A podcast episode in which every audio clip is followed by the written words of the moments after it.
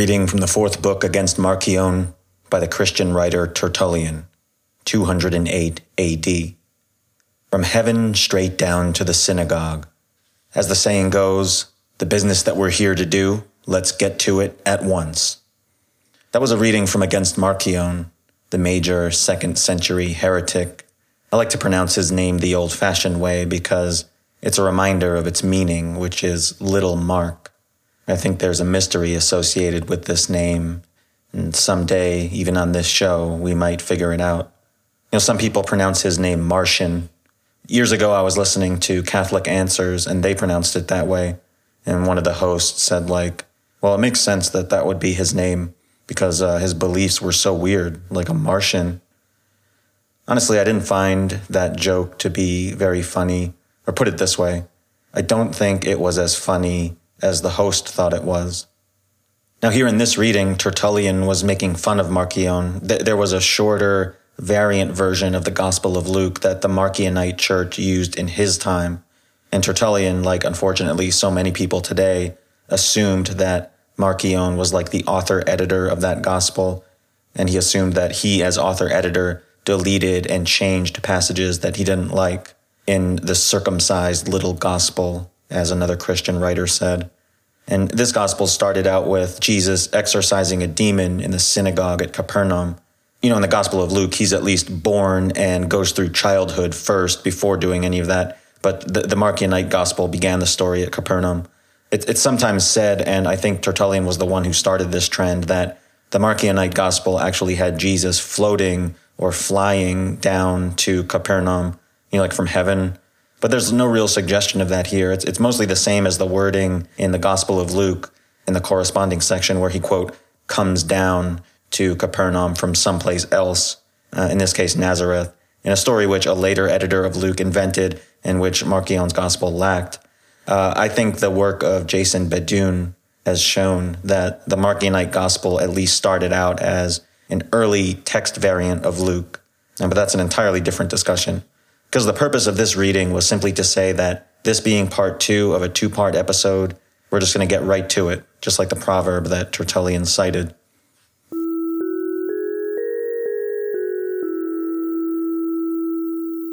You're listening to Born in the Second Century, and the date is now March 22nd, 2021. And this is episode six of the monthly episodic telebroadcast. I'm your host, Chris Palmero, and the music for today's broadcast was provided by the recording group Pompeii Gray. You can listen to the musical compositions featured in this telebroadcast by searching Pompeii Gray in SoundCloud as P O M P E I I G R A Y, two words. And now for a bit of sophistry from your host. Those who disagree with the radical views of myself and others often compare us to the so called creationists in the creation versus evolution controversy. But in the controversy over Christian origins, we are actually found to be the evolutionist in that, you know, our view is that Christianity developed organically out of the melange of beliefs in the thought world of the ancient Mediterranean. You know, it's those who hold to the conventional view who are found to be the creationists. You know, they imagine that the death of an anonymous Galilean was a kind of collapsing star setting off a supernova throughout the religious world of the Eastern Empire in the first century, you know, such that not even 20 years later, a follower of his could make a statement like this, quote, If by the trespass of the one the many died, much more did the grace of God and the gift by the grace of the one man Jesus Christ abound to the many. The gift is not as through one who sinned, for the judgment came by one to condemnation, but the free gift came of many trespasses to justification. End quote. That was a productive 20 years. I mean, that's a fairly complex argument. And they managed to get to something like that, all while managing to deal with actually growing and expanding and building out the religion, dealing with internal power struggles, dealing with external pressures in every locality, still managing to develop those complex beliefs. Now, that, that quote was from Romans chapter 5, by the way. And uh, I would like to thank uh, Dan Carlin for uh, always reading the Bible passages on this program. In the future, we'll have occasion to mention modern religious movements um, like the Ghost Dance or the Two by Twos, or even like the Branch Davidians, where even if a religion bursts onto the scene very suddenly, on a closer look, it's found to have had a very lengthy period of development and emerges out of the melange. You know, apologists are fond of saying that, well, Christianity did actually emerge out of its first century thought world, but, you know, the essential ingredient was the Christ event or the Easter faith or the experience of the risen Jesus. But this is just like saying that the religion was formed by flipping a switch. Like you go from a Judaism in which the spiritual Messiah and apocalyptic judgment ideas are kind of vaguely bubbling under the surface, not in any kind of coherent fashion, certainly not in any systematic fashion to a Christianity in which these elements are suddenly brought sharply into focus, fully systematized within like a 10 year period between 35 and 45 AD, and all based on an event that doesn't register on the radar of the Roman or even Jewish historians from the region. That, by the way, is why the mainstream scholars appreciate the Dead Sea Scrolls so much because they're like, thank God, you know, Judaism was a lot more eclectic in the first century than we had realized. So now the sudden explosion of Christianity starts looking a lot more plausible. But I mean, I don't know. Uh, the Dead Sea sect was still heavily focused on temple worship. Christianity decidedly was not. So I think this is a dead end in many ways. But this whole problem could instantly be solved if the origins of Christianity were seen as part of a steady development out of the Jewish gnosis and the apocalyptic and the diaspora wisdom literature the Philonic allegorical speculation. And the missing ingredient was not the Christ event, but the beginning of the diffusion of these ideas by charismatic prophets that could synthesize and articulate these concepts and spread them around. And by charismatic, I don't mean captivating, but essentially people who babbled in a trance like state. And when that all began to happen, that's when you had the true early beginnings of Christianity. We're going to do a reading from the Odes of Solomon soon, and it will show that in the Jewish Gnostic communities of the first century, a sort of missionary impulse was growing. You know, the idea that they needed to take what they were learning from these visions, these heavenly contacts with God and with the Logos, that it was time to spread these abroad, spread this good news, as it were, to fellow Jews who, in their opinion, might have been too focused on the literal word of Torah, but also to spread it maybe even to pagans, because why not? I mean, isn't God the God of everyone? So that'll be an important reading. But for now, we immediately recommence our discussion of the Epistle of Barnabas, a document from 130 AD, a polemic of sorts against the mother religion of Christianity, or at least it would be if the author were less confused by his source material. The Jesus of this author and his community is the pre existent Son of God who is only recently being reimagined in a retrospective legend as an earthly preacher who had lived in Judea in the semi recent past. In the last episode, we covered the authorship, the thought background, the intention of the letter, and we summarized its contents. And now we're going to complete our introduction. As we continue down the main path of the New Testament journey, we'll need to stop here and there and cover some extra canonical text and texts that are more traditionally dated to the second century. And in doing so, especially with this letter, we often find that, you know, as undeveloped as the New Testament conception of Jesus appears to be, and forget even about Paul's letters for a second. I mean, the conception of Jesus as it is in the Gospels. You know, oftentimes the documents that everyone has always placed in the second century really aren't too far developed beyond those gospel conceptions of Jesus. Like here, for example, a good case can be made that Jesus, as seen by Barnabas, is not too radically different from the Jesus of the letter to the Hebrews. And that realization is going to open up a lot of new horizons. So that's why we want to cover these paracanonical writings. What we hope to demonstrate today is that this depiction of Jesus by the author as the pre-existent Son of God is in fact closer to what, what was the community's original belief. And these ideas about Jesus being an earthly preacher in the past are novelties, innovations that they're just now beginning to incorporate. At a minimum, we do not find any support for the Where's Waldo version of Jesus that's the conventional view today, you know, that he just blended completely into the background of first century Judea. That's why he left such little impact on the sources outside of these obviously legendary narratives that all depend on the same two texts. The more you read in the Christian documents about how these Enochic Messiah attributes or these traits of pre existence are being applied to Jesus with this kind of easy comfort, So much comfort, in fact, that the author of this letter in particular seems to see this view of Jesus as self evident. The more you see that, the more difficult it is to explain how and why these traits are supposed to have been applied over time to the marginal crucified zealot. In this episode, I'm going to give a sort of potted biography of Jesus based only on facts that Barnabas gives us, and it'll show that the vast majority of the details about him and about the apostles go back not to oral or written tradition, as if those two things are even reliable in and of themselves, but to the Old Testament and to proof text based on it. And as always, we're going to cover the date of this letter in every way we can. As I mentioned last time, we're actually following the consensus today when it comes to the dating. Now, on the biography, some might say, and this is an objection I would probably make if I were arguing the conventional view, I would say that, you know, Barnabas isn't trying to do a bio of Jesus. He's, he's, he's really just trying to expostulate on a theological point. But my response to that would be that in so doing, he's not approaching his argument in any way that we might expect someone who held a belief in an earthly Jesus to do. Not to anticipate it too much here, but he's arguing against those who say that a heavenly being cannot be said to take on flesh. It's like a rarefied academic argument that you would think if his opponents had read the Gospels, they would have a hell of a lot more problems with the Jesus character than just this first order logic thing. I mean, imagine if they read the Gospel of Mark, like when they get to the end, they'd be like Gareth Keenan flipping over his notepad, like, okay, some questions here. As we go forward, we should consider the primitive nature of this document and what that implies about the development of Christianity. 130 AD, we have no bishops, no presbyters, no deacons, no Eucharist, no identifiably formalized church leadership at all. The idea of the Holy Spirit not really fleshed out. You know, Jesus hasn't yet been pulled completely down to earth. And yet again, we're reading a book where the author's shouting at rival teachers and trying to counter rival beliefs, rival sectarians. Does it make sense that such a late document should still be giving us such a primitive view of this religion? Back after this.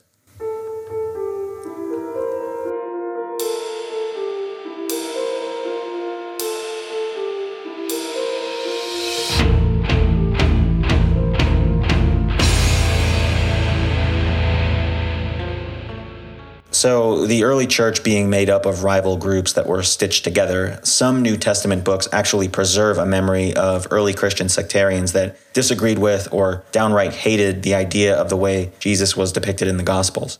Second Peter says, We didn't follow cleverly devised tales when we made Jesus known to you.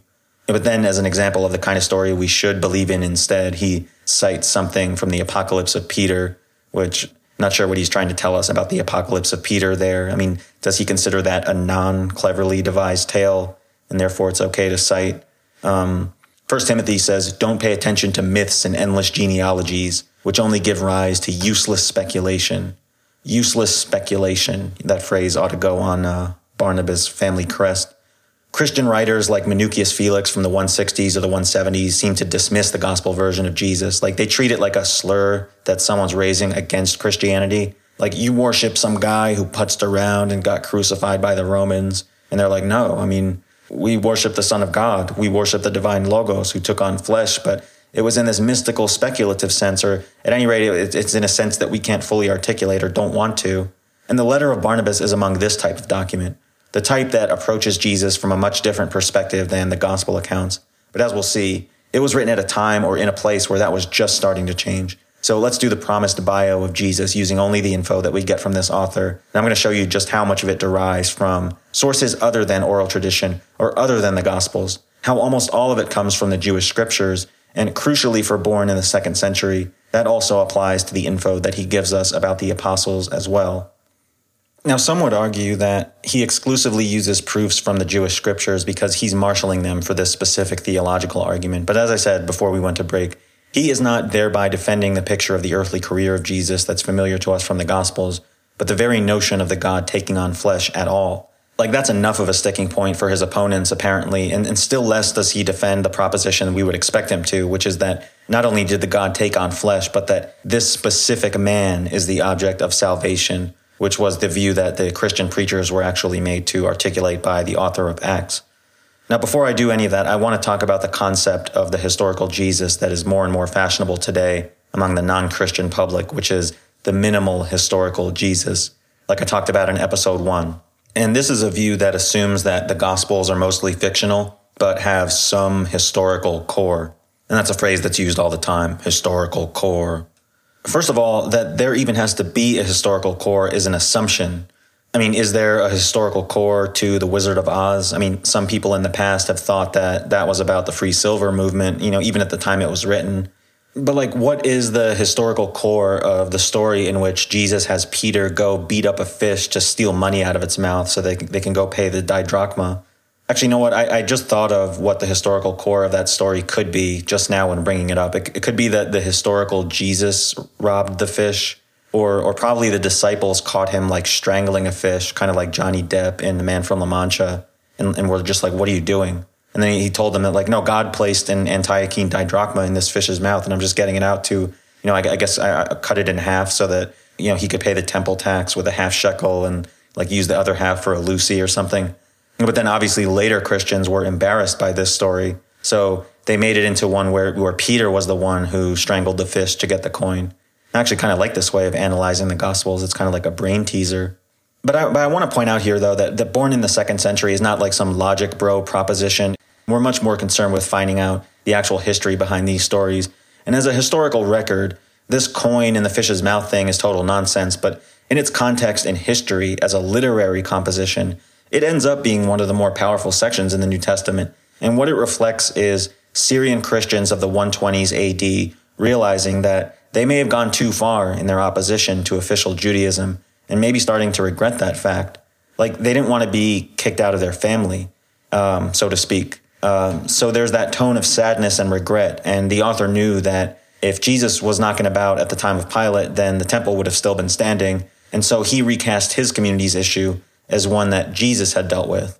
And he has Jesus being asked whether it's appropriate to pay the temple tax, or maybe Matthew was even even thinking about the fiscus judaicus, but the real question is to what extent should we even consider ourselves Jews anymore? Like, is this over?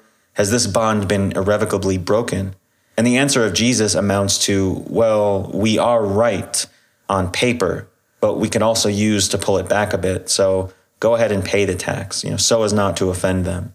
And now the coin being in the fish's mouth was really just a literary device to get the author out of a tight spot. Like he can't very well have Jesus pull out a bad credit card and the, and the other problem is, you know, this being a folk story told to ancient people that involves money, these ancient audiences are going to want to know where'd he get the money.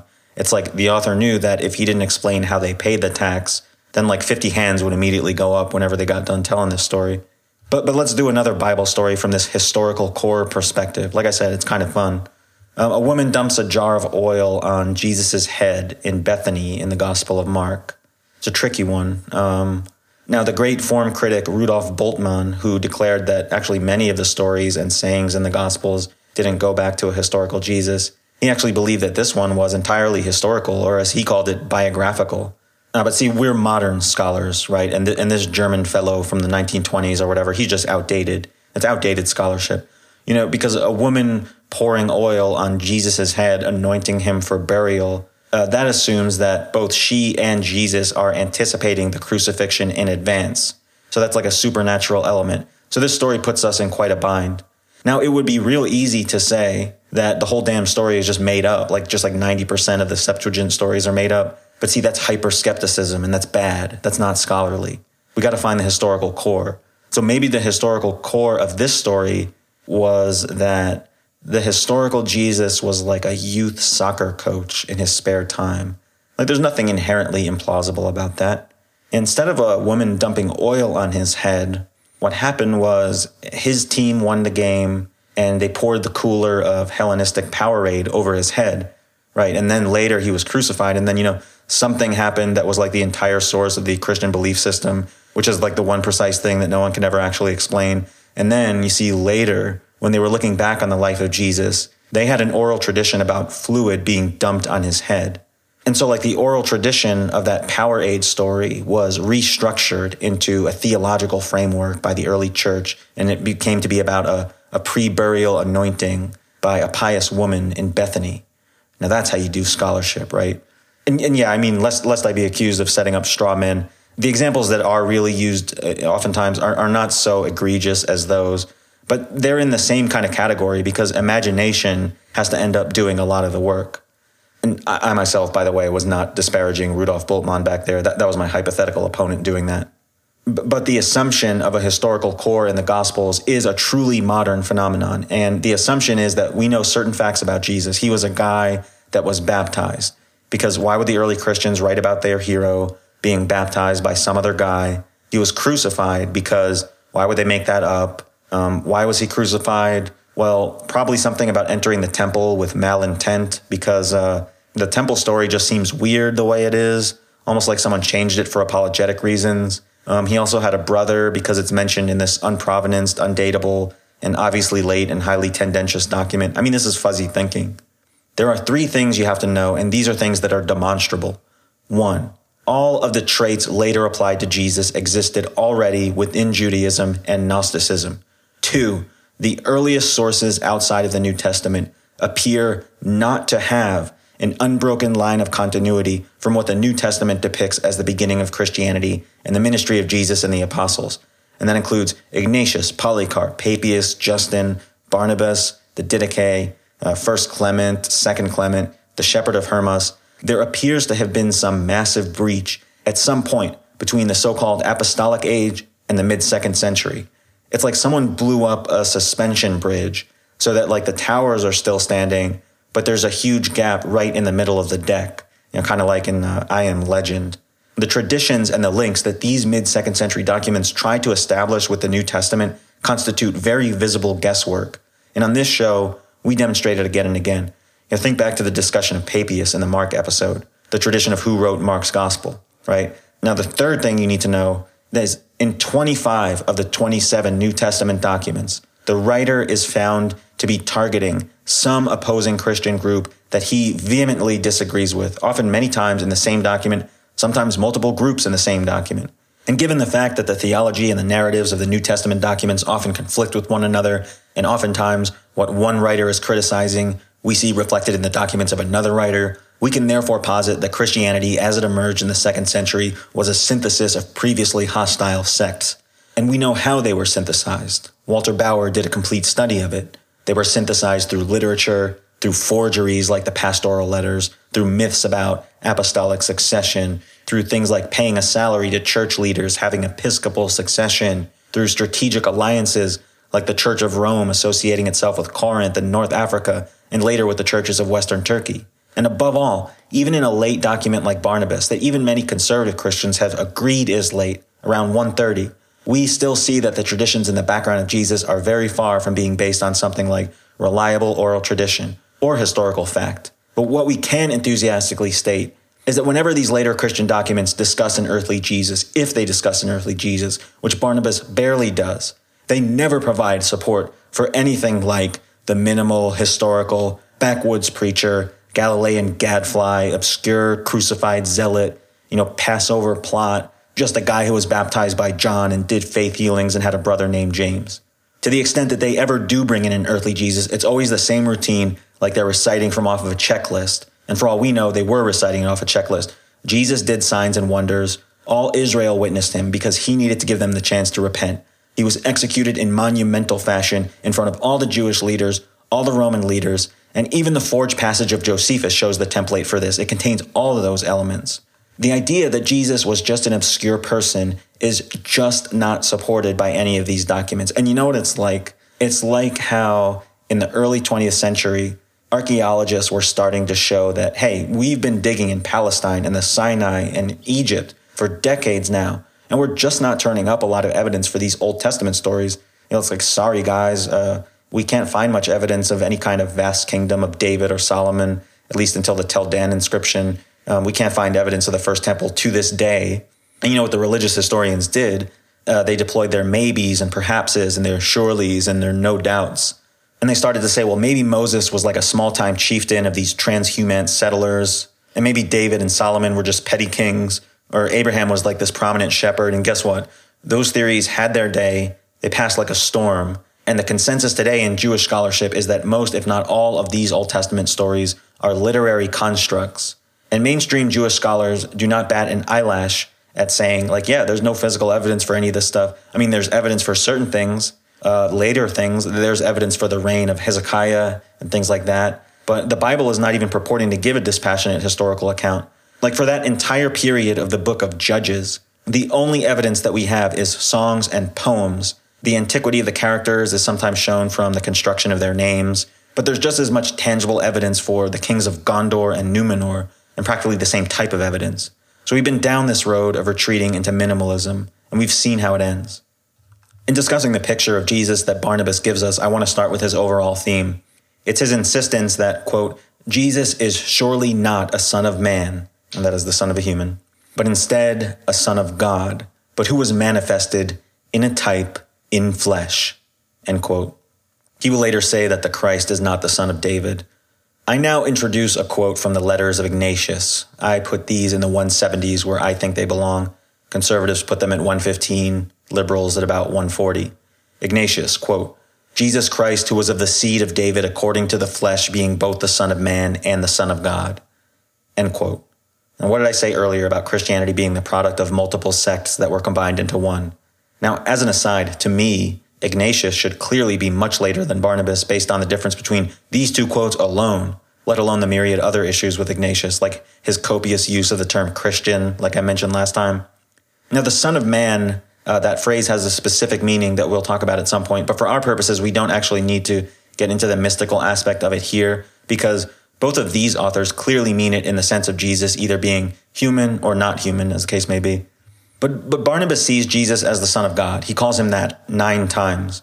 But as to whether Jesus was physically born and what the circumstances were of that birth, he not only tells us nothing, but what he does say more or less precludes any kind of normal birth, even to a virgin of whom Barnabas has no knowledge. Uh, Ignatius, however, does know about the virgin birth, and his statements about the virgin, frankly, uh, verge on worship. Uh, she does not exist in the universe of Barnabas. Now, Barnabas is said to quote the Gospel of Matthew when he says, Many are called, but few are chosen. Now, how likely is it that he actually had the Gospel of Matthew in front of him, which actually speaks of a physical birth to a human mother, and failed to mention that in any way, Yet he mentioned this other, like, highly obscure incidental quote. You know, even though he's basing his arguments on the Old Testament, he still doesn't use the famous passage of Isaiah 7:14, you know, behold the virgin will conceive, like Matthew does. And that is because the life of Jesus to the author of Barnabas, to the members of his church, began with him being the pre-existent son of God who existed before time with God in heaven. However, to the author of Barnabas, Jesus had some experience of a human or mortal life because he repeatedly emphasizes the fact that he took on flesh. But now I'm going to describe to you each instance talking about Jesus' supposed life in the flesh. He says, and every sentence here that I'm about to say is a separate line from a different part of the letter. He endured to deliver up his flesh to destruction. He said it was necessary for him to be manifested in flesh. The Son of God came in flesh. He was manifested and suffered in flesh. Hope on the one who is going to be manifested to you in flesh. He was going to be manifested in flesh and to be dwelling in us. Not a son of man, but a son of God, who was manifested in a type of flesh. Now, if you have a son or daughter, I ask you, is this how you would describe the circumstances of your child's birth? You know, at the gender reveal, did it say on the party favors that this child was going to manifest in a type of flesh or submit to take on flesh? When Paul's letters use the term manifest, they always mean it in the sense that we use it, like the secrets were made manifest.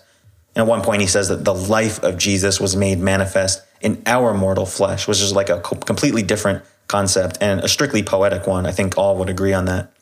Now, there is an ancient creed in 1 Timothy chapter 3 where this language about being manifested in flesh is also used about Jesus, and it also seems like a remnant of a past era back to when Jesus didn't have an earthly biography. It says, quote, He was manifested in flesh, was pronounced righteous in spirit, was seen by messengers, was preached among nations, had faith put into him in the world, was taken up in glory. End quote. That's an ancient creed that the author added to the letter. It covers Jesus from beginning to end. Notice how there's no earthly birth or ministry. And notice how it says he was seen by messengers. Not that he put them on blast for waking him up because he was sleeping in the boat with his head on a cushion. You know, not that he forced them to serve as busboys in the middle of a field twice.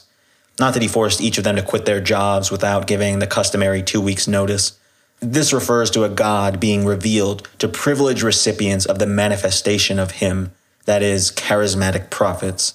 It comes from the very earliest days of Christianity.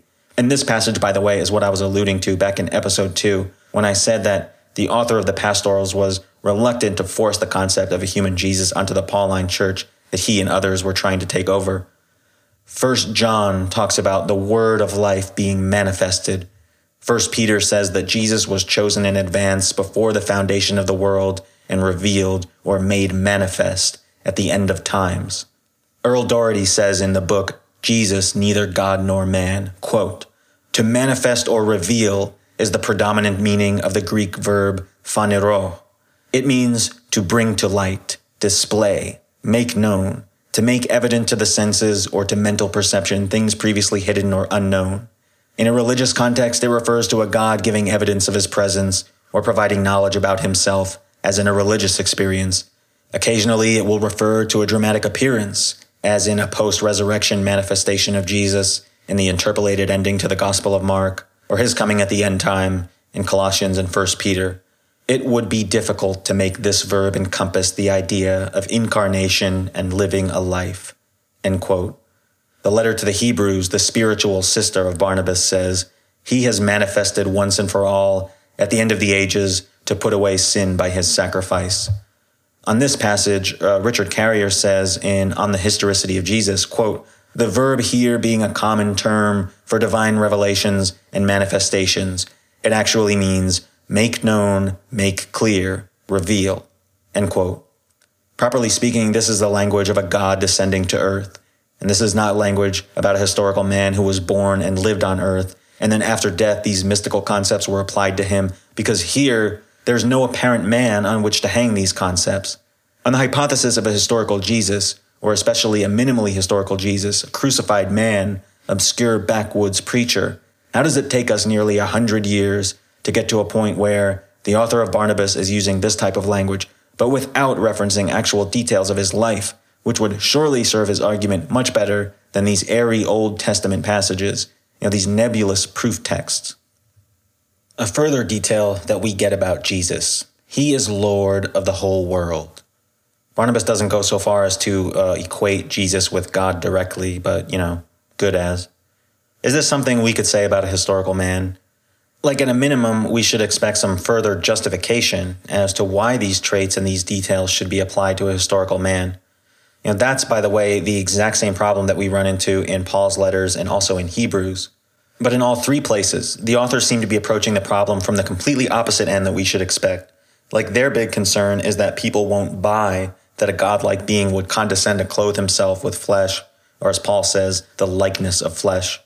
It is much more logical that the starting point was the godly being, and the fleshly aspect came second. And make no mistake, this letter of Barnabas is an effort to work out that problem in real time. So this is some real shit we're getting. He says five times that Jesus, quote, submitted to suffer in the flesh. In point of fact, it seems like he's arguing with adherents of Jewish Gnosticism or like left wing Gnosticism, who are more inclined to see the Savior as a purely spiritual being. But without that flesh element, whether he took on flesh in the heavenly realm in some way, whether he did it before the beginning of time, or whether he did it in the distant past, or whether, like in Mark, he did it just a hundred years ago in the time of Pilate. Without it, you don't have Christianity. The idea of Christianity is that the God had to suffer for our sakes. And effectively, Jesus Christ is actually a stand in for God. It's only because the religion developed out of Jewish monotheism that God didn't suffer directly from the beginning, as he is in fact implied to do in many of these passages, not just here, but in the uh, New Testament and other paracanonical writings.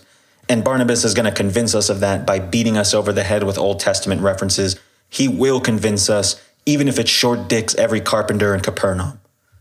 The primary proof that he gives for Jesus submitting to suffer in the flesh is a passage from our old friend Isaiah, chapter 53. This chapter, in fact, this whole section of Isaiah was actually written as a sort of pro Persian propaganda at the time of Cyrus. And there's a not insignificant chance that these passages actually refer to Cyrus, the ones that we're going to read shortly. Now, in modern Judaism, uh, these passages about the promise of the restoration of the temple and of the exiles being able to come back from Babylon are still valid as reminders of God remembering his people and so, in theory, it should still be possible to read them in the sense in which they were originally intended. But when the early Christians got hold of them, to say nothing of modern Christians, you know, that original meaning didn't have any more significance for them. And they chose, along with other sectarians, to force a new meaning on them. Quote, He was wounded because of our lawless actions, and he was rendered helpless because of our sins. By his wounds we were healed. As a sheep to the slaughter he was led, and as a lamb he was silent before his shearer. You may recall that in the Gospel of Mark, Jesus is silent at his trial when they bring the accusations before him. The author got that historical fact from this passage about the sheep being obediently led to the slaughter. We might do a little thought exercise here. Imagine the trial of Jesus. I mean, like, as it would have happened in history. Now, as far as we know, no followers of Jesus actually witnessed the trial, but maybe the record of the trial became known, perhaps when one of the Jewish priests maybe converted to Christianity later and then gave like an eyewitness testimony. I mean, it's not far fetched if we're going by the logic of the Gospels, because Luke and Acts portray some Pharisees as highly sympathetic to Christianity. Now, is it more likely, given how many passages from Psalm 22 and Isaiah 53 correspond to specific events at Jesus' trial? Is it more likely that a Christian would have heard the eyewitness describing Jesus' silence at the trial and then say, hey, that's just like Isaiah 53, verse 7? Yeah, I get, that they didn't have chapter numbers back then, but is that more likely? Or given everything that we know about literature and intertextuality, is it more likely that when Jesus is depicted as being silent at his trial, it was rather a literary reflection of this passage from Isaiah?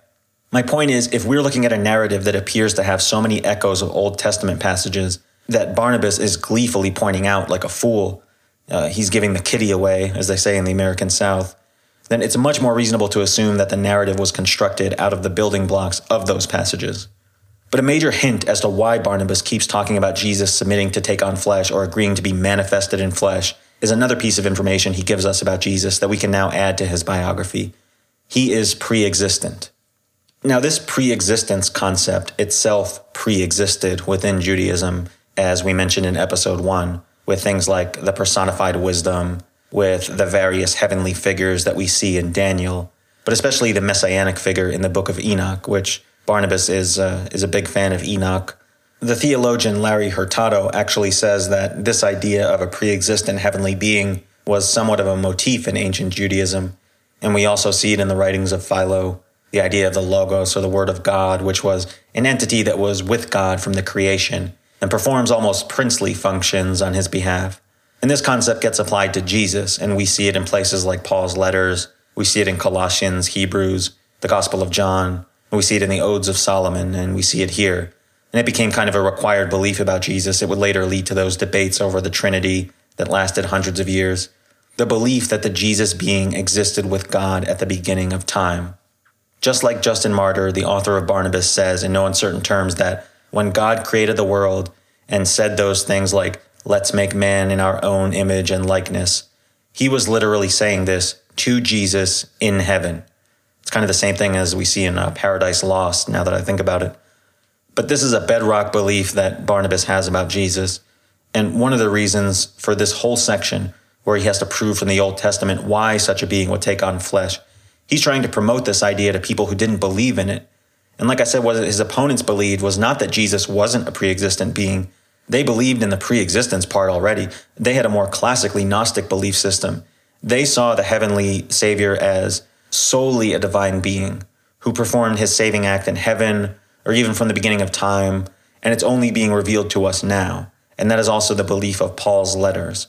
But what Barnabas is trying to get across is the important additional fact that also this being in some way submitted to take on flesh.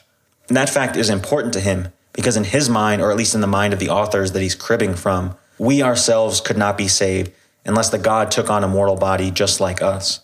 And that's why the author seems to be trying to convince people that Jesus had to come in the flesh, as if this was not the original belief. Like he sounds plaintive, like he's testily answering objections. Like in chapter 5, he has to deal with a very obvious objection to the new view of Jesus, which is, you know, if this is the Son of God and Lord of all the world that God spoke to at the beginning of the creation, then how on earth can we imagine him suffering at the hands of humans?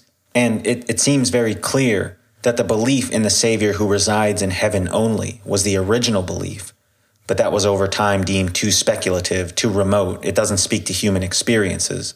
There were stories and myths in the Greek, Egyptian, Persian worlds about gods experiencing immortality, if only temporarily, and this kind of thing seems to have an innate appeal to humans in general.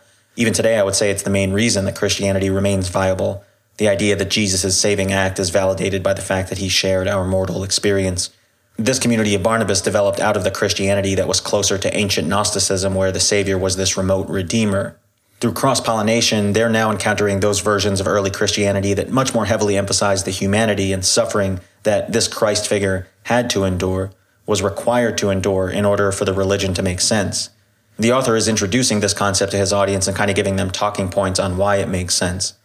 Now, lastly, if a heavenly being takes on flesh, one might ask, you know, how can that mean anything other than appearing on earth? Well, as we'll see when we cover ancient Gnostic documents like the Nicene Basic Preaching or the paraphrase of Shem, uh, the original idea underlying all of this was that we live in the world of matter, the world above is pure spirit. We have a spark of that spirit within us. It wants to reunite with the spiritual realm. And the myth of the redeeming Savior was originally, in its most ancient form, nothing more than the idea that a purely spiritual being would come from the world above, descend down here into the world of matter, and help that spiritual spark within us reunite with the divine realm. And in doing so, some parts of the Savior sunk too deeply into the world of matter and couldn't rise back up to the spiritual world. And this was viewed as the God suffering or sacrificing himself in a certain way. And it's not difficult to see that this kind of thing just develops out of mystical speculation. And that was how many early Christian communities uh, digested the myth of Jesus. This is how they received the idea of him suffering or taking on flesh. But it didn't take long for many to take the next logical step, especially under the influence of the kingdom preaching movement, to say that, well, what's stopping us from saying that this fleshly God actually lived on earth in the distant past? For one thing, that's a more immediate, more appealing belief, you know, easier for hoi polloi to get behind. And as an added bonus, it allows us to trace our authority back to a living person, like the philosophical schools are able to do. And at first, this figure was imagined to have lived once upon a time. And then eventually, Mark or Mark's sources come along. And then we learn that it was during the time of Pontius Pilate. Now, placing it in that time period caused major chronological issues that were never resolved, but that was the process as it happened. Apologists say, why would anyone write a narrative about Jesus in the time of Pilate if there were so many people alive that could dispute it if it didn't happen? That's a weak argument on many, many levels, but my most immediate answer is that when the narrative of Jesus' life was first written, it was almost 100 years later than the events that it purported to portray. And it was written well after the Jewish war had turned most of that region into something out of the Book of Eli, if only temporarily. People at that late date and at such a remove from the world of the early first century Judea would have been in absolutely no position to dispute anything, nor would they have cared to, nor is that how ancient people usually approached information that didn't seem to make sense to them. You know, even Origen at multiple places in his writings You and he's like one of the most intelligent people in that entire 500 year time period. Even he doesn't seem to grasp very obvious explanations for things that we immediately pick up on. I would say that ancient people tended to overthink things, but that's not really 100% accurate. I think it's most accurate to say that they had difficulty with purely abstract thought, especially when they had to deal with a problem that required both concrete thinking and abstract thinking. It seems like it was almost impossible for them they retreat immediately into their forms and their models and their heuristics. When we get back, we'll continue with the biography of Jesus.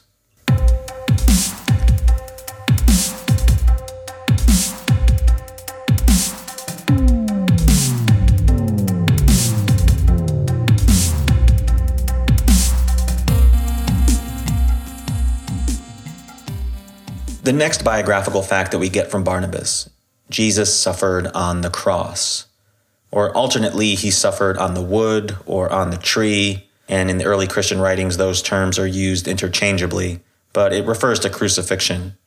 In Plato's Republic, it's said that the righteous man must suffer and be crucified or impaled, and impaled is the same fate that some early Christian documents also apply to Jesus. Part of the variety with these terms is the fact that there was no standard way to do crucifixion. Like the way they do it in movies is based on artistic depictions, but in ancient Christianity, once the idea of the suffering and atoning death of the God was introduced, well, there was no more appropriate death to be applied to him than a shameful execution. The brutality and shame of a death by crucifixion was proverbial uh, across cultures at the time. Um, and this was construed also as being part of uh, his rejection um, by the enemies of the community that came to believe in this myth. But might the idea of the suffering God being crucified have been suggested by the Old Testament itself. Well, let's ask the author of Barnabas. Quote, Spare my soul from the sword and affix my flesh with nails because a synagogue of wicked men has come upon me. End quote. Uh, that's a composite from Psalms 22 and 119, from which he gives a proof of Jesus' crucifixion. And note the crucial statement that he makes, you know, no pun intended, it was necessary for Jesus to suffer on the wood because of this quote. You know, it isn't our God suffered on the cross in the flesh because many eyewitnesses saw or thought they saw his resurrection. Instead, it's our God suffered on the cross in the flesh because of what this psalm quote says. You know, the wording matters. And it's not even both. Like, for example, modern Christians would say, Jesus suffered on the cross, and we know this because of eyewitness accounts, and it was foreshadowed in the Psalms. Like, it being in the Psalms is like an added bonus for modern Christians. You know, like, oh, cool. If you're willing to accept it, you can optionally read the Old Testament as prophecy. But that's not how the earliest Christians thought, because they were reading these Psalms as oracles. And he gives us this quote from Isaiah 50 I've bared my back for stripes and my cheeks for smiting, but I've set my face as a solid rock. End quote. Recall Jesus being scourged before being let out. Recall him being struck in the face during his trial. Recall his silence during the trial. Barnabas says, These things will come to pass when blood drips from a tree. He says that during a battle, Moses stretched out his hands, and as long as he did so, Israel prevailed. But when he let them drop, they were being killed again. The author says that these are stories that foretold the cross. Now, the important thing to remember is that some of these connections are pretty lame and obviously secondary, like Moses stretching out his hands. Um, uh, it's difficult to believe that someone could have constructed an entire crucifixion scenario just out of that. But when it comes to the material from the Psalms and from Isaiah, we do find that all of the important details of the Passion narrative are contained there in embryo. Keep in mind that the ancient Christians pulled these proofs out of every single book of the Old Testament, even by 200 AD, almost every chapter of every book in the Old Testament. And yet, over half of all the Christian proof texts up to 200 AD are from Isaiah and from the Psalms. We'll get into why in a minute. Barnabas says that Jesus drank vinegar and gall when he was crucified. That's a detail that comes directly from the 69th Psalm, though the Gospel of Mark and the Gospel of Peter say wine mixed with myrrh. Uh, Matthew says wine mixed with gall. Barnabas is closer to the actual source of the Passion narrative than the Gospels of Mark, Peter, or Matthew. A synagogue of wicked men surrounds me. They surround me as bees around honey, and for my garments they cast lots. That's another composite quote from Psalm 22 and 118. He used that same line from Psalm 22 a second time. And recall that the soldiers cast lots for Jesus' garments in the Passion narrative. Uh, Mark's gospel actually adds more details from Psalm 22 than Barnabas does. It seems like Barnabas is working off a shorter version of the Passion narrative or its source, but one whose wording was closer to the original language of the Psalms. Now, about what I mentioned. Why are the Psalms and Isaiah such an inexhaustible wellspring of facts about the earthly life of Jesus?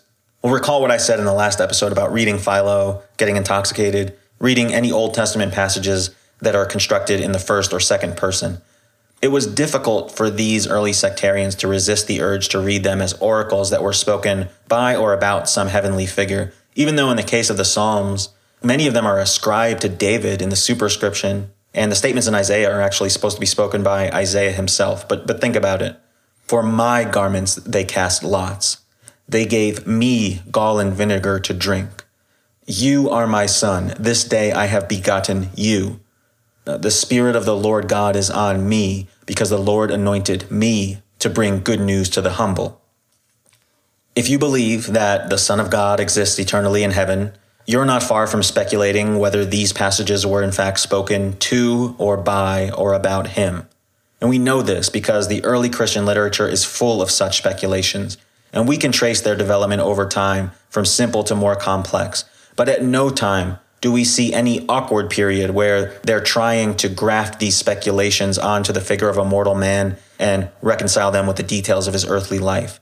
And also keep in mind that the second century AD was a great age of popular religious superstition. It was the era in which, in the pagan world, the practice of sortes Virgilianae was developed. And this is where you would open Virgil's Aeneid at random and the first line you saw was supposed to be speaking directly to you and predicting your future. Even emperors did this. That's like seven minute I Ching. Ancient people believed that random passages from old books were personally telling them secrets. Modern people do not. Ancient Christians did. Therefore, it's hard for us to put ourselves into their thought world. And really, the best way to understand something like this is to have an open mind and understand that religious expression can have a variety of forms. And Barnabas gives us an, another proof of the passion of Jesus from the Septuagint version of Isaiah. Woe to them, for they devised a wicked plot against themselves when they said, Let's bind the righteous one, for he is displeasing to us. And this sounds not only like the conspiracy against Jesus and his arrest and trial, but also like the passage from Wisdom of Solomon that we discussed in episode one, which is much more detailed and matches the account of Jesus even more closely. I should point out here, in keeping with what we just said about speculation, the Wisdom of Solomon was written for a Jewish community in Alexandria sometime between the first century BC to the first century AD. And in this instance, the righteous man who suffers is intended to be a story of encouragement for that community in the face of persecution, encouraging them to persevere.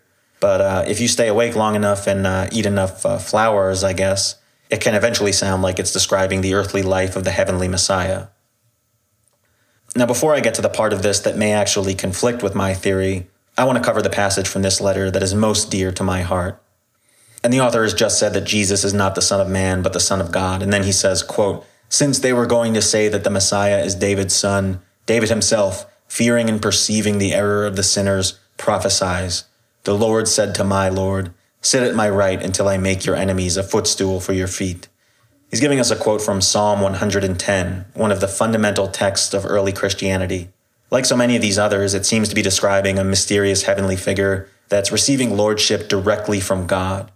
Now, Psalm 110 is actually about Simon Maccabeus, the first ruler of the Hasmonean dynasty. And this is a coronation psalm written in the second century BC. The first letters of the psalm spell out an acrostic of his name. The Maccabees, the founders of the Hasmonean dynasty, had led a sort of chauvinistic revolt against the Seleucid Empire, and they took over the secular rule, even though the Bible had prophesied that descendants of David would rule the Jewish people in perpetuity. But they themselves were not descended from David, and this psalm was meant to give Simon heavenly credentials. But because its wording is so mysterious, it's one of these passages in the second person where we're not sure exactly who God is talking to. It was understood by Christians as a messianic passage, and Barnabas here is putting the brakes on his arguments about Jesus taking on flesh. He doesn't want his readers to take that belief too far and lapse into the Jewish Christian or the Ebionite belief that the Messiah Jesus there you know, must necessarily have been the descendant of David. This psalm is believed to be spoken from the mouth of David, and it features him referring to this mysterious being as his Lord. So the logic of these Christian groups who did not believe that the Messiah would be a son of David or a fleshly descendant of David was that he can't be descended from David because here David is addressing him almost like he's his superior. And the Gospel of Mark contains this same passage and this same argument. Jesus himself deploys it as an argument. Now, it's always been confusing for commentators on the New Testament, like, if later Christians clearly believed that Jesus was descended from David, like Matthew and Luke have that in their genealogies of Jesus, then why would the gospel writers put this anti son of David argument into the mouth of Jesus? Well, the Gospel of Mark gives us a clue, because before arguing against the messianic son of David, Jesus says point blank that it's an argument used by the scribes, i.e., the Jewish religious experts, i.e., the Jews. He's disputing what the gospel author saw as the traditional Jewish idea that the Messiah will be a Davidic descendant. Barnabas says something similar. They were going to say that the Messiah is David's son, and they refers, as always in Barnabas, to the Jews. However, unlike the Gospels, Barnabas makes the specific statement that Jesus is not the son of David. So essentially, what he's doing here is saying, do believe that Jesus descended and took on flesh, but do not believe, as the so called Jewish Christians, the Ebionites do, that Jesus was the son of a human and is thereby the descendant of David and is thereby the Davidic Messiah. He's not. Needless to say, this conflicts with the gospel understanding of Jesus. The only thing the author here is really concerned with is that the heavenly pre existent being had to take on flesh and suffer in order for these so called prophecies to be validated. Now, the line on Jesus that we get from the mainstream theologians and the apologist is that this backwoods preacher clearly did not have Davidic descent, and the gospel authors, that is Matthew and Luke, constructed genealogies and scenarios like having him born in Bethlehem, connecting Joseph's lineage to David, Mary's lineage to David, in order to align this obscure earthly man with the messianic prophecies. But in Barnabas, we actually see the earlier version of the tale. Jesus is not and cannot be the Davidic Messiah because he was never even born as a human. Barnabas would not be concerned with connecting Joseph or Mary, you know, two people who he probably never even heard of, may not have yet even been invented by this point, you know, or connecting Jesus to Bethlehem or to the tribe of Judah or David's kingly line, because the idea that Jesus is the Davidic Messiah was nonsensical to him.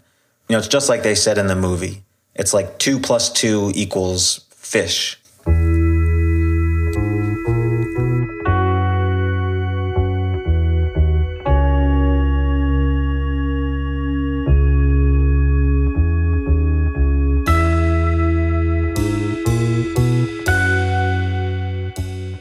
Now I want to touch on all the passages that might challenge my theory a bit and explore those here.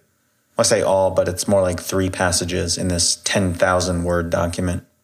But the first instance is when the author says the following. He just got done saying that it was necessary for Jesus to be manifested in flesh. Quote, also, so that he might fulfill the promise to the fathers, and while he was preparing the new people for himself, and while he was still on earth, to prove that after he's brought about the resurrection, he will judge.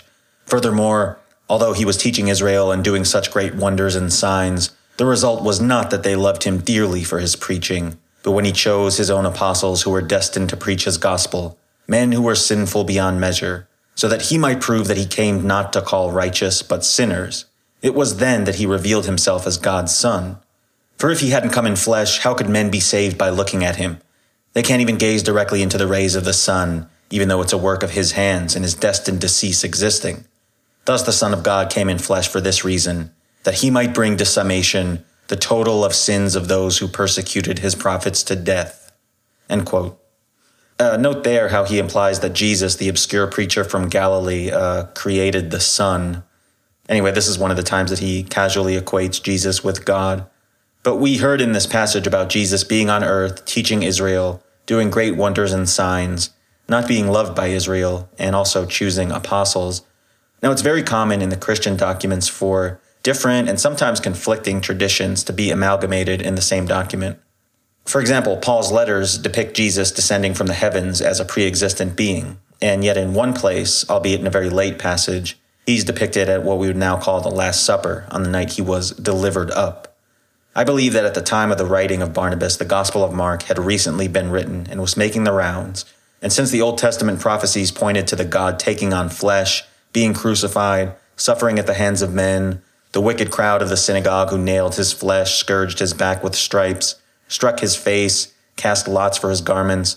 It's not too much of a stretch, if you imagine all this happening in the legendary past, to also believe that the God taught and conducted miracles.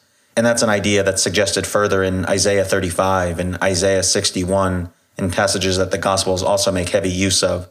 But just like the author of Mark, who was dealing with several groups who had wildly disparate views of Jesus, and Mark just kind of hooked them together and forced them into his predetermined framework, Barnabas also does that here. It may be that he has some quote unquote gospel Christians in his audience, and like I said, there's nothing in these statements here that specifically conflict with his views. It need not imply that Jesus was born as a human, that he uh, boiled a fish and got tired and had to sit down on a rock like he does in the Gospel of John he can safely meld some very basic traditions about an earthly Jesus into his overall apologetic. Um, and it's kind of awkward the way it sits on the page, but the main reason that the author had no problem with this tradition about Jesus being rejected by the Jews, you know, info that he was possibly getting either from Mark or someone who had read Mark, is because once again, he found it in the Old Testament. Because in the very next line, he says, quote, So he submitted for this reason. For God says that the afflicting of his flesh came from them when they smite their own shepherd, then the sheep of the flock will be lost. End quote. That second part is an alleged line from the book of Zechariah. It's another one of these mongrelized quotes that he does. As we see, the author is perfectly fine with Jesus descending to take on flesh, being manifested in that flesh, having that flesh suffer at the hands of the Jews because of this oracular statement from an ancient prophet. Now, this same line is used by Mark and Matthew, but in their telling, the prophecy is actually about the apostles deserting Jesus on the night of his arrest. Now, speaking of the apostles, Barnabas mentioned them there. Jesus chose the apostles from among men who were sinful beyond measure. And later he says that in the red heifer ritual, the children who sprinkle the cleansing mixture symbolize the apostles, whom he says Jesus entrusted the authority to proclaim the gospel. There are 12 of them for a witness to the tribes, since there are 12 tribes of Israel. Now, first of all, it says he chose his apostles or emissaries. And that word in Greek, eklego, just means selected. It need not mean that he physically handpicked them like a bunch of kids choosing their team members for a pickup football game. It could, it could just mean designated, like in the sense of these being prophets who had received a revelation of him. But we know the gospel stories of Jesus handpicking his disciples, in which this same word is also used. So it's quite tempting to read that version of events into this passage. But that would be an assumption. Imagine a scenario in which Christianity began with the perorations of inspired prophets.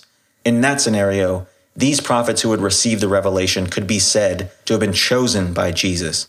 And then there would be a floating piece of tradition to the effect that Jesus chose apostles. And that piece of tradition ends up kind of blowing throughout the Eastern Mediterranean, like one of those missing homework pages out of the Bart's Nightmare video game. And when the author of Mark comes across it, he chooses to frame it in its most literal sense. Jesus choosing apostles must mean that he handpicked them, like he was picking out vegetables at like the Hellenistic HEB. But let's go ahead and assume that the author of Barnabas understands Jesus choosing apostles to mean physically choosing them in an earthly sense. Well, at this point, I'd like to bring in an ancient document that possibly predates the Gospels. It's called The Preaching of Peter. It's a lost book, but fragments of it show up in Clement of Alexandria. And as we've seen, Clement is also one of the only Christians who ever quoted the letter of Barnabas. And the preaching of Peter has a very similar worldview to the letter of Barnabas. In this book, Jesus speaks to the 12 apostles. There's no knowledge of the myth of Judas or any other gospel story. Jesus entrusts them to preach to the world, to lead men away from what he says are the errors of both paganism and Judaism. Of course, he doesn't use those terms. And it has a line that reminds us very much of Barnabas when the apostles say that they opened up the books of the prophets and found parables, riddles, and predictions about Jesus Christ and his death on the cross, and quote, all the other torments which the Jews inflicted on him. And when they took knowledge of these things, they believed in God through what had been written of him. End quote. If you believe that the God descended to earth, then the next logical step is to believe that he appointed surrogates to preach about him after his departure. There are passages in Isaiah that suggest this. Isaiah 2. The law will go out from Zion and the word of the Lord from Jerusalem in the 19th Psalm. There are no speeches or words in which their voices are not heard. Their voice has gone out into all the earth, and their words to the ends of the world. In the sun he has set his tent. He comes forth as a bridegroom out of his chamber, strong as a giant to run his course. Multiple Christian writers in the second century who know nothing of the biographical details of the apostles, who know nothing about the book called Acts of the Apostles, cite these verses and these legends because the basic form of their myth indicated that Jesus sent apostles out into the world. They didn't learn it from eyewitness accounts or historical narratives, but from legends based on navel gazing about the Old Testament. Now, where did the idea of apostles actually come from? First of all, it's a Jewish concept. It corresponds to the Hebrew term shaliah, or agent. And the first actual apostles, which means messengers, were actually the first prophets of Christianity who served as mediums for the heavenly Jesus. And when I say the first actual apostles, I mean those within Christianity. And this is something that went back to the old Simonian missionaries. An apostle was someone who had received the Holy Spirit and could prophesy about or in the name of the Lord Jesus who communicated from heaven. That is the sense that it's used in Paul's letters and in the Didache. I said that in Paul's church, apostle was almost like a military rank. Anyone who had these visions could be an apostle men, women. There were no cultural barriers. They could come from a pagan background, a Jewish background. I would almost compare them to like the lensmen or like the Bene Gesserit. And as the idea happened to catch on that Jesus had an earthly ministry, the belief emerged in the mainstream church that there was also a specific college of apostles that he himself had appointed. The legend as it developed indicated 12 apostles for the number of the tribes of Israel. This idea obviously came not from the Pauline church, but from what we might call the mainstream Christianity.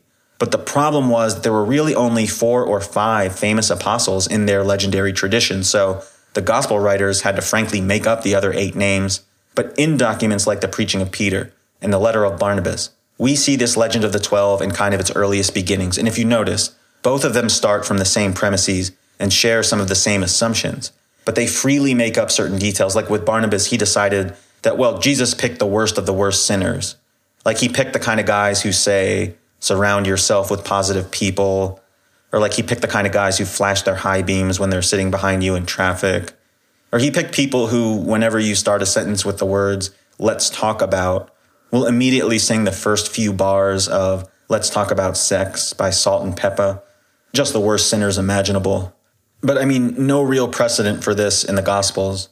I mean, Levi or Matthew is a tax collector, which is equated with sinners in the literature, but uh, I don't know, a poor fisherman. Can we really say that they're the worst sinners? Guys are trying to make a living.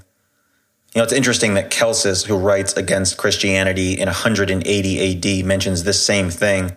And Origen kind of makes fun of him and says, like, you know, you must have got that from the dumbass letter of Barnabas or something, like literally. But the point is that these are just floating legends they're malleable and protean. The history of the apostles that the book of Acts gives us is cut and dry. It's the apostles are these specific people. These are the qualifications to be an apostle. Here's where they went. Here's what they said. Here's what they did. That type of book needed to be written precisely because of the fact that people like Barnabas or the author of the preaching of Peter or Justin Martyr could have such wildly conflicting views of the apostles, like let alone Paul's letters to which the idea of apostles in those letters versus Acts of the Apostles are like the South Pole ends of two magnets that can never touch. The simplest explanation for this mention of apostles, this depiction in Barnabas, is that here we are at the beginning of the life of that myth, or maybe in its second stage, and it hasn't yet been domesticated, and in fact, it hasn't even been fully hashed out. And it's difficult to see this as being based on any historical memory. And by the way, consider that this book was written in 130 AD. Why on earth are the traditions about the apostles so disparate from the New Testament? Why are they so embryonic still at this late date? And if you do fall in with the group that sees this letter as being written somewhat earlier, like 95 to 100 AD, like we'll talk about shortly, that's even worse because at that point, you're supposedly even closer to the supposedly historical apostles. So how can the details be so far from the mark? How can they conflict so widely? How are they so sparse compared to narratives that should already have been written down and disseminated throughout the Christian world? Such passages as this in Barnabas about the apostles to me are like a smoking gun that the history of the apostles was written much later in Christian history and therefore cannot be based on historical reminiscences. And as we go forward through the coming months, we'll find a whole lot more examples of stuff like this.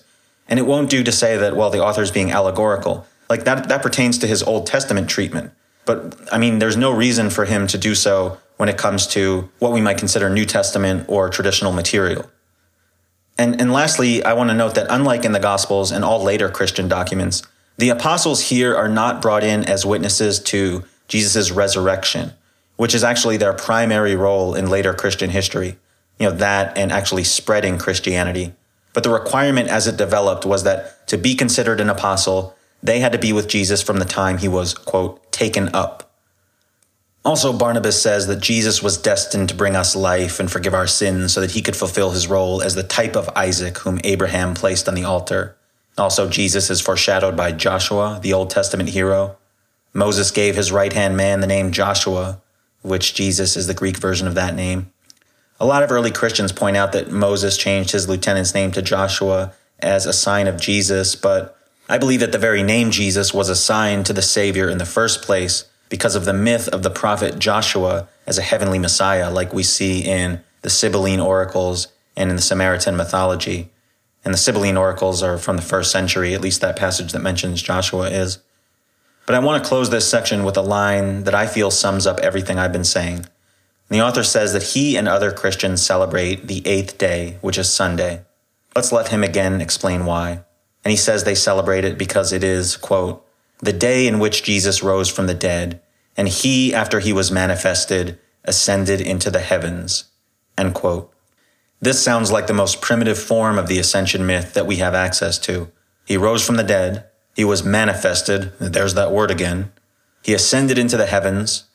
It sounds like a classic theophany or apotheosis. It sounds, in fact, like a creedal statement, the kind of thing that a historical narrative is built out of, not something that's applied to an existing historical narrative or person. The earliest form of the myth, one that's far simpler than a complicated tale of a human man being buried in a rock tomb that was later found empty and a resurrection appearance to two or three or 11 people hours or days after that. It's often said that the more complicated a Christian story is, the later it is. And we see that the Gospel of John has a very in depth resurrection story. I think Luke and Acts have like the longest and most complex one. Matthew's is fairly concise. You know, Mark's is almost non existent, but I mean, Mark had his own fish to fry, no pun intended, with that uh, empty tomb story. But if we're going by the hypothesis that the simplest story is the earliest form of the myth, it can't get any simpler than Barnabas. I mean, this is almost elegant. Jesus rose from the dead on the eighth day.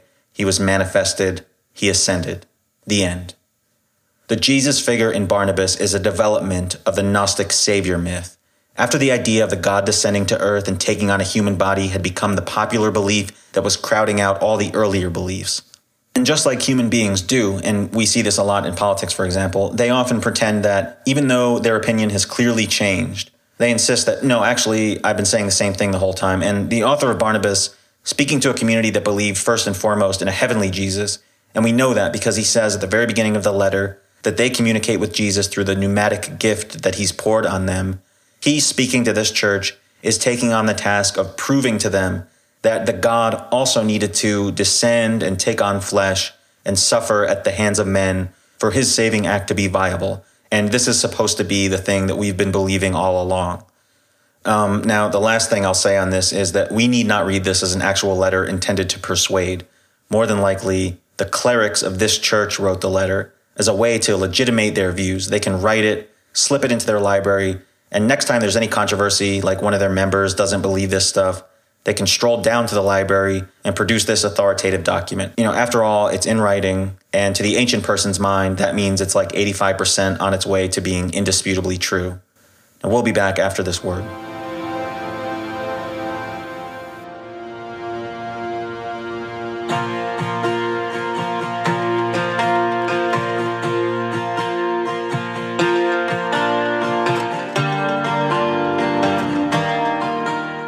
Reading now from the letter of Barnabas.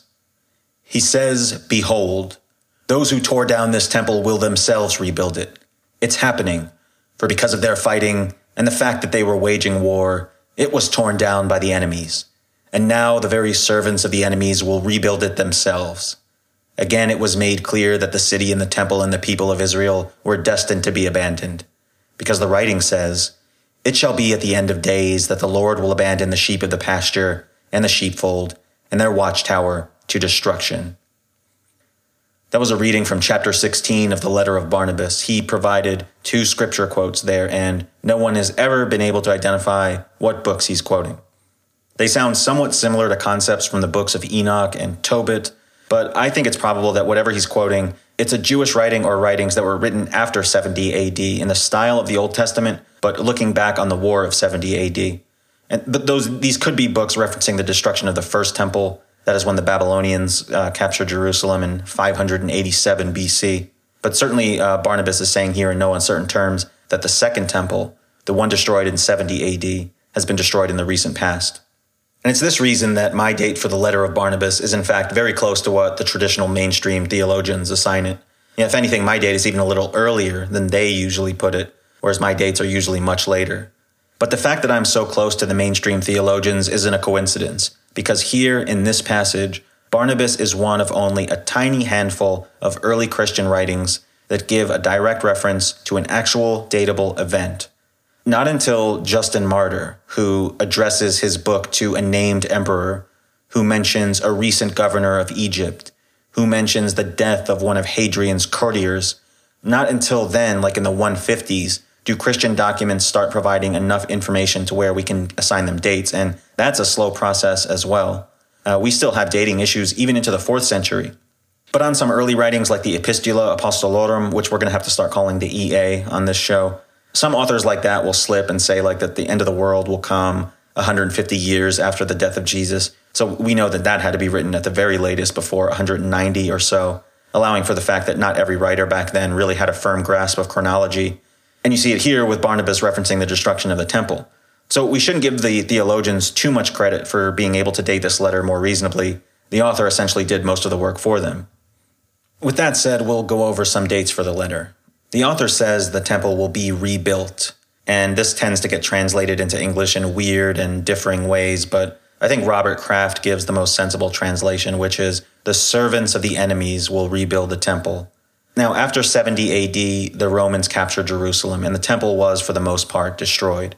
There's a question as to what extent Jerusalem was destroyed, or whether or not the temple sacrifices actually still continued on the site of its ruins, but that's a whole other debate. But anyway, that situation continued for decades until the reign of Hadrian, who came to power as Roman emperor in 117 AD.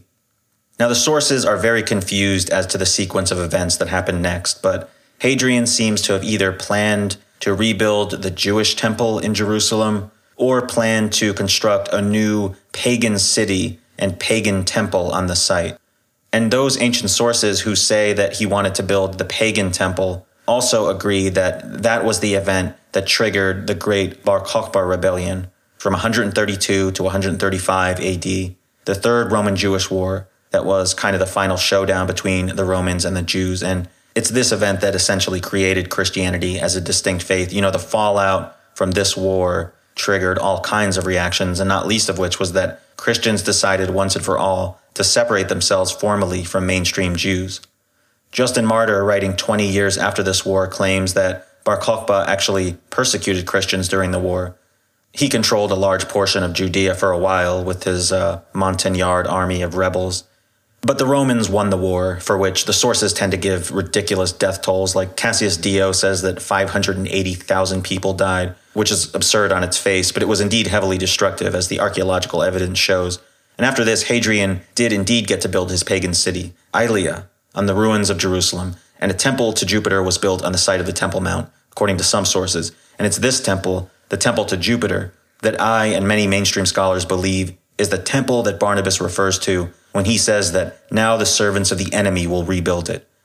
That new pagan temple was destroyed under the Byzantine Empire, but even into the time of the Arab conquest, people were still referring to Jerusalem as Aelia, and the latest possible date for this letter is the completion of the Temple of Jupiter in Aelia. And after that event, the statement in the letter no longer makes any sense. There are two clusters of dates assigned by theologians to this letter, and I would say about 75% or more place the writing of this letter around the year 130, but there's another cluster around the years 95 to 100 AD. And now I'm going to tell you a secret about Christian scholarship. When you don't know exactly when one of these early Christian documents was written, a safe place to stick it is 95 to 100 AD. I swear that date range comes up so often with absolutely no evidence that it's clear that it's just a dumping ground because it's not too late, not too early. First Clement gets put there, the Didache gets put there, those John letters, first, second, third John get put there. Uh, 95 to 100 is a common date to give to John's gospel. Uh, people have started putting Acts of the Apostles there lately because they realize that it's late, but they have like a phobia about putting it in the second century. A lot of the more liberal scholars enjoy putting the Gospel of Mark there, like I said in episode four. What else? Uh, First Peter. It's a safe place to stick First Peter. I've seen the Gospel of Peter get stuck there, and of course, our friend Barnabas gets shoved in there sometimes. Now, another reason why they pick this cowardly 95 to 100 date a lot of times is because the Roman Emperor Domitian supposedly persecuted Christians. Uh, he did not, but we'll cover that at some point. Uh, and his reign ended in 96 AD. A lot of these books mention persecution, so by putting it 95 to 100, you get the benefit of having an external event to refer to, which is the supposed persecution. And also, like I said, not too late, not too early. Another rather insidious reason as to why some theologians put Barnabas early, and if you take away nothing else from this section, take away this, they note that it doesn't have a high level of familiarity with the written Gospels and they quote unquote know that the Gospels were written between 70 and 90 AD. But Barnabas clearly isn't aware of them, or it's barely aware of them. And if Barnabas was written in 130, well, that cannot stand. This cannot stand, this uh, aggression against uh, the traditional timeline. If Barnabas was written in 130 and Mark and Matthew were written a generation earlier, then how is it that Barnabas doesn't know them and quote extensively from them? So instead of actually answering that question, they respond by declaring that, well, Barnabas therefore has to be early, and they stash it in this dumping ground of 95 to 100. Not too early, but not too late. So now we don't have to answer those uncomfortable questions about why he's so late and doesn't use the Gospels. You know, this is how Christian documents are dated. A questionably dated document is used to date another equally questionably dated document. And this is actually like what Helmut Koester and John Dominic Crossan do with the letter of Barnabas. But if we, if we were talking right now about secular documents, say the writings of Achilles Tatius or something, historians would have no problem saying, well, we don't know when these novels are dated. Could be 150, could be 250. All we know is our earliest copy is from 250. And then they move on. Uh, they hope for an archaeological discovery that might give better info, but if they don't get it, they don't sweat it too much. I mean, we've lost a lot of stuff from the ancient world. It's likely we'll never learn about the origins of many of these books, but for Christianity, this cannot stand. Uh, as a religion, it's too important to too many people. Uh, if it's not too delicate to say, it makes too many people too much money, you know, jobs, jobs, jobs. And there's really no right or wrong answer with a lot of this stuff, also. I mean, if a physicist is wrong, then the super collider explodes and kills 80 people. Uh, if a Christian theologian is wrong about the date of Barnabas, no one gives a shit. So put it early, put it shortly after the Gospels, which we also put unreasonably early, and that way everyone feels better, everyone's more comfortable. Anyway, most theologians very reasonably put Barnabas at about 130, like I said. About a quarter of them put it from 95 to 100. Sometimes you get the odd psycho trying to put it in the 70s AD. Um, Dr. Kraft, our law giving angel for this episode, kind of hedges, but he says that if it's between 70 and 130, it's much closer to 130. St. Gordon put it at 130, Richard Carrier 131 to 132, uh, St. Edwin 132. As usual, I think he has the correct reading here. Dr. Harnack from the 19th century 130 to 131. That surprises me. Now, usually, Harnack never found an early date that he didn't love. Like a Christian book could literally say, I was written in 150 AD, and he'd be like, man, I don't know, I'm thinking uh, 60 to 70. Uh, I have a giant list of every early Christian writing, and under each one are the dates that the theologians assign to them. Whenever I read a new book where they mention the date, I add it to the list. I only pick some of the more notable ones to talk about on the show. And if you can't tell by now, the dating of these documents is the main thing, and honestly, probably the only thing I care about. That more than anything else was the genesis of born in the second century Learning about all this other stuff was only necessary to get at the dates of these writings. I want to briefly mention the location of writing. I hinted in the summary that I believe that this letter is intended for an audience in a big city, and it's pretty much everyone's universal opinion that this letter originated in Egypt, specifically Alexandria. And the reason given is that it's mainly Christians who have lived in Egypt that ever end up quoting the letter in the early centuries, which I think is a relatively strong argument. But the next argument they give is actually kind of baffling to me because they say that because the author uses the allegorical reading of scripture and that that was highly popular in Alexandria, that therefore it may have been written in Alexandria. I think that's like saying that because baseball was popular in Japan, that baseball was therefore invented in Japan. I hinted somewhat at travel times in the Roman Empire in my Mark episode, and traveling in the Roman Empire did not take months to get from point A to point B. Uh, you could skate around these Mediterranean cities in a matter of days or weeks, depending on the season. And a guy like Barnabas could have learned the allegorical method in Alexandria, but just written somewhere else. Um, I'm agnostic on the place, but I lean towards Alexandria based on the fact that only the later Alexandrian Christians ever seem to be familiar with it. My own date for the letter of Barnabas is 125 to 135, and just to give some perspective, this would put it at a few years after the Gospel of Mark, roughly contemporary with the original version of the Gospel of Peter, a few years before the Gospel of Matthew, and a few years before the Didache. I place the document in history mainly by its discussion of the temple being rebuilt, which I would identify as the pagan temple at Aelia. Like the Gospel of Mark from five years earlier, this author still holds to the opinion that Jesus is not of Davidic descent. And what this means is that the more Jewish strands of Christianity have not yet merged with the more Greek or Hellenistic strands. Barnabas is more on the Greek side of the equation. Like the Gospel of Peter, which was written around the same time, it relies heavily on the Old Testament for its details, not only about Jesus' death, but also his ministry and the ministry of the apostles. He has access to a special quote that's found only in the Gospel of Matthew Many are called, but few are chosen. And this is one of Matthew's unique lines that he added to the Gospel. And Barnabas seems to have had access to the book or scroll of Jesus' sayings that was used by Matthew and added to that Gospel. Um, Barnabas quotes it using the formula, It is written. And that to me indicates that there were books of Jesus' sayings floating around, kind of like the Egerton Papyrus, and they had just these standalone quotes and sayings, kind of like the Gospel of Thomas. It's like the little red book, but instead of uh, hearing about how we should destroy the roots of ultra democracy in the sphere of theory, uh, we hear about how we should make a Sabbath into a Sabbath, or how we can get helpful advice on how to live from a kid that's seven days old, or how Jesus is leaving James the Just in charge so like if we have any Christianity related questions or we need to pick up a new access card, we, we have to go to him. Those are all from the Gospel of Thomas. Barnabas does not structure his passion narrative along the same lines as the Gospel of Mark does. The Gospel of Mark actually figured out the formula. You know, how do you condense all these Psalms quotes, these Isaiah quotes into a coherent narrative? Well, semi coherent anyway. The Gospel of Peter does both. It takes from the Old Testament independently, like Barnabas does, but the Gospel of Peter has access to some source about the Passion narrative that presented it as like a coherent sequence of events, which the letter of Barnabas does not. The term Christian or Christianity is never used in Barnabas. The word Christianity, by the way, or Christianismos, is usually like a smoking gun for a document being very late, almost guarantees late second century and later. Like a first century or early second century author using the term Christianity would be like those same authors, including a line where Jesus says that he really doesn't like Bazooka Joe gum, but he just buys it for the comics.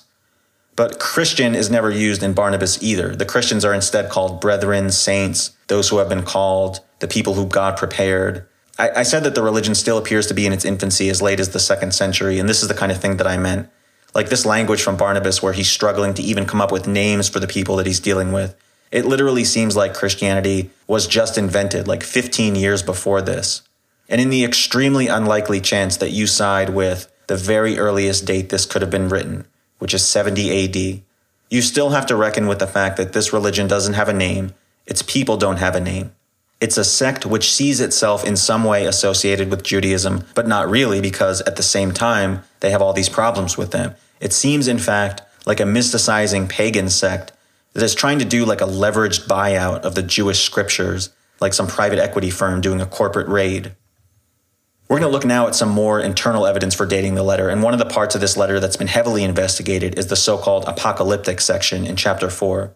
In this section, the author first of all says that we're living in the last times, but he doesn't go into too much detail on that. He mentions that the final stumbling block is at hand, and what he most likely means is the rebuilding of the temple that we talked about. He quotes from what is allegedly the book of Daniel, something that sounds a lot like Daniel 7, where he talks about seeing four apocalyptic beasts. According to Daniel, the fourth beast had teeth of iron. It was terrible, exceedingly strong. It had ten horns, and another little horn rises up out of their midst and roots out three of the other horns. Barnabas borrows this imagery and further adds, in the same way Daniel does, that the ten horns symbolize ten kingdoms. Now, most sane people believe that at the time Daniel was written, which was in the precise year of 164 BC, that the fourth beast symbolized the Greek Empire, specifically the Seleucid Empire, the successor state that emerged after Alexander's conquest. And the ten horns symbolize the Seleucid kings between Seleucus Nicator, the founder of the empire, and the king in the time of Daniel, which was Antiochus Epiphanes, who is like the villain of the book of Daniel, you know, the John Baptiste Emmanuel Zorg, if you will. Now, as with pretty much any apocalypse, they give clear and concise details, but those details are impossible to match up with any known facts of history. Like Antiochus is supposed to be the 10th out of the 10 horns, but technically there had only been eight Seleucid kings, so you'd have to include like Alexander and one other person in the lineage. And then like the three horns that he's supposed to have uprooted are a series of pretenders that he had to vanquish. But it's really a lost cause to get these apocalypses to line up properly with history. Like in the book of Revelation, there's a seven headed beast, which is supposed to symbolize the Roman emperors up to that time, except for the fact that there had been 11 emperors to that point. And then it's like, okay, do you include Julius Caesar in that or not? And then, then there was the year 69 when there were four emperors. So allegedly, you have to subtract one or more of those. And then it implies that he's counting Nero twice because there was a folk legend that Nero would rise from the dead. And then you have to ask yourself, like, okay, should we even be reading these as Roman emperors? It could mean some other thing. And the author really doesn't help when he prefaces all this by saying that you need a mind with wisdom to understand this parable. It's like instead of saying that, could you just like give us a hint? Um, or in the Ascension of Isaiah, it says that Nero would rule for 3.65 years, but in actual history, he ruled for 14 years. But then you have to understand that he's talking about the reanimated Nero that rose from the dead. And then you reflect that the 3.65 years is actually the same exact time span that Daniel gives for the reign of Antiochus. And all these apocalypses are based on Daniel in some way. All this to say, trying to figure out what these writers are talking about is really a lost cause if you're trying to extract actual history out of it. The main reason for reading and studying them is just to get a sense of the tropes that they use. Now, in the time of Barnabas, the Greek Empire had been superseded by the Romans. And so from that time, and for centuries after that, and to this day in some Christian denominations, uh, the fourth beast is seen as symbolizing the Roman Empire. And Barnabas is in that tradition. Now, for this, I analyzed a paper by L.W. Barnard called The Date of the Epistle Barnabas from 1958. We can't rule out the possibility that uh, this man, in fact, changed his name to Barnard as a kind of a psychological technique to get us to take his opinions about, you know, the similar sounding Barnabas more seriously. But at any rate, his view on this is as good a summary as any. And he says that the fourth beast in Barnabas symbolizes Rome, and there are three ways of looking at the horns. The tenth horn could either be Vespasian, with the little horn being zombie Nero, and he says that that can't be correct because it would put the letter too early. The second view is that the little horn is the Emperor Nerva, which he thinks is just a weird reading because it elevates Nerva to this exalted position when he was just like a caretaker emperor that ruled for two years, basically on behalf of the Senate. And the third and most appropriate view is that the little horn is zombie Nero, and zombie Nero will uproot the three horns of Nerva, Trajan, and Hadrian. And he thinks this is the correct view, and it would allow us to put Barnabas in its traditional 130 date. But it's my position on this show that we will always try to avoid dating a document using apocalyptic material whenever possible. Because not only are the apocalyptic writers relying more so on tropes than on actual history, but even the early Christians were suspicious about reading too much into an apocalypse.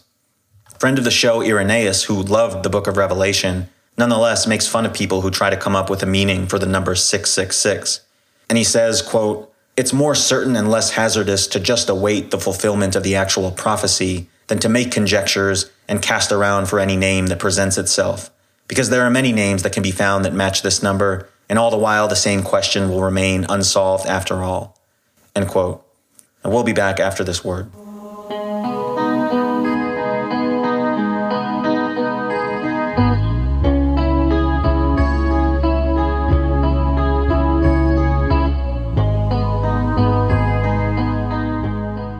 We'll talk now about the literary evidence for the letter of Barnabas. Who's the first to quote it, and how was it received by Christians in the first few centuries? There's a scene in the movie Drop Dead Gorgeous, which is about a beauty pageant, and the villain of the movie is trying to get the protagonist, one of the contestants, disqualified. She has the judges ask her to name and spell every US state in alphabetical order, and she actually does it and it cuts to her kind of finishing up and she's spelling the names of those last few states. And the judges are just kind of staring at her board with like this glazed over look for obvious reasons. Yet there's one guy kind of in the background. He's played by Will Sasso, who's delighted at her performance for some reason. Like he's grinning and bobbing his head up and down excitedly as she spells out these states. Like he can't get enough of it for some reason. I bring this up because all the early Christians who come into contact with this letter seem to hate it, except for one. Clement of Alexandria. And he absolutely loves this letter. He's like the one Christian that's bobbing his head. He's like Will Sasso. Like he can't get enough of it. And he quotes it more than he quotes some of the actual New Testament documents. He's from the end of the second century. Now, he, in his massive book, the Stromata, quotes this document eight times. And that's the amount of times that he quotes it by name. He borrows from it in a bunch of other places without attribution. When he does attribute it, he says in no uncertain terms that it's the letter of Barnabas and it's by the apostle Barnabas. He quotes the part about the spiritual temple. He quotes the mystical reading of the first psalm. He agrees with Barnabas on the virtues that God gives us. He says that Barnabas speaks Gnostically, which is about the highest compliment that he can give someone. He approvingly cites Barnabas' amazing statements about animals and the food laws. And I dwell on this so much to convey the very important truth that in Clement's mind, this book is part of the New Testament. He makes no distinction. He doesn't indicate that this document is in any way lesser or less legitimate it's the Apostle Barnabas, and here's some truths that he has to tell us. Now, in the very next generation after him, we get Origen. Origen knows the letter, and he calls it the general epistle of Barnabas. But he, he has a tendency to be more uncomfortable with the non New Testament writings than Clement was. I mean, there wasn't a strictly defined canon at this time, but uh, there was a tradition of accepted books, and Barnabas was not one of them by that point like he mocks Celsus for using the letter of Barnabas. Like he treats it like Celsus was making an argument about like Paul Atreides, but basing it on like one of the Dune follow-up novels rather than Dune itself. And, and that, that trend kind of continues. In the fourth century, Eusebius calls it a rejected writing. He places it in the same category as the Acts of Paul and Thecla and the so-called shepherd, as he says, meaning the shepherd of Hermas, um, the Apocalypse of Peter. Uh, he also manages to sneak the book of Revelation in there too. Uh, it's a book that he hates, and he's trying to pretend that a majority of other Christians hate it too, which was not the case. Jerome, coming after Eusebius, uh, knows the letter, says that it's written by the Apostle Barnabas. He doesn't consider it canonical. Uh, we already heard from Didymus. Uh, now, in the Western Church, the writing is never cited by name. In fact, Tertullian in North Africa at the beginning of the third century knows a letter of Barnabas, but in his mind, that refers to the letter to the Hebrews. Irenaeus and Justin may have had access to it. I mean, they use similar arguments from the Jewish Bible. But like I said, these could have come from a common source, something called a testimonia book. And theologians like Rendel Harris and Marcel Simon have talked about these. And what these were were like little tracts that would just contain like lists of Christian arguments based on verses from the Old Testament. And their object seems to be to try to convert Jews, basically. And Jews themselves used to use similar books to try to convince pagans. Today we discuss the view of Jesus in the letter of Barnabas and also the date of the letter. Now, this view of Jesus, that he's pre-existent, a heavenly being, spoken of in terms of a mystery God, foreshadowed in the Old Testament, and married to your mother, this view has been demonstrated not to derive from any kind of oral or written tradition other than mystical speculation based on passages from the Jewish scriptures. We continue our examinations of the canonical and apocryphal works of early Christianity We've demonstrated that this late document describes a primitive level of development in early Christianity, and in fact, a primitive view of Jesus, despite being written a hundred years after the alleged crucifixion. This was shown in the biography of Jesus that we related here, and we provided support for the late date of the letter that's shared in this case by the mainstream. May we all pause and reflect whether a late date for Christianity itself does not present itself as the best explanation for the text that we have here. In the name of St. Candida, we declare this document late and spurious, but for once, we are in agreement with the theologians when we do so. Thank you for listening. Join us next time. This criticism is ended. Go in peace.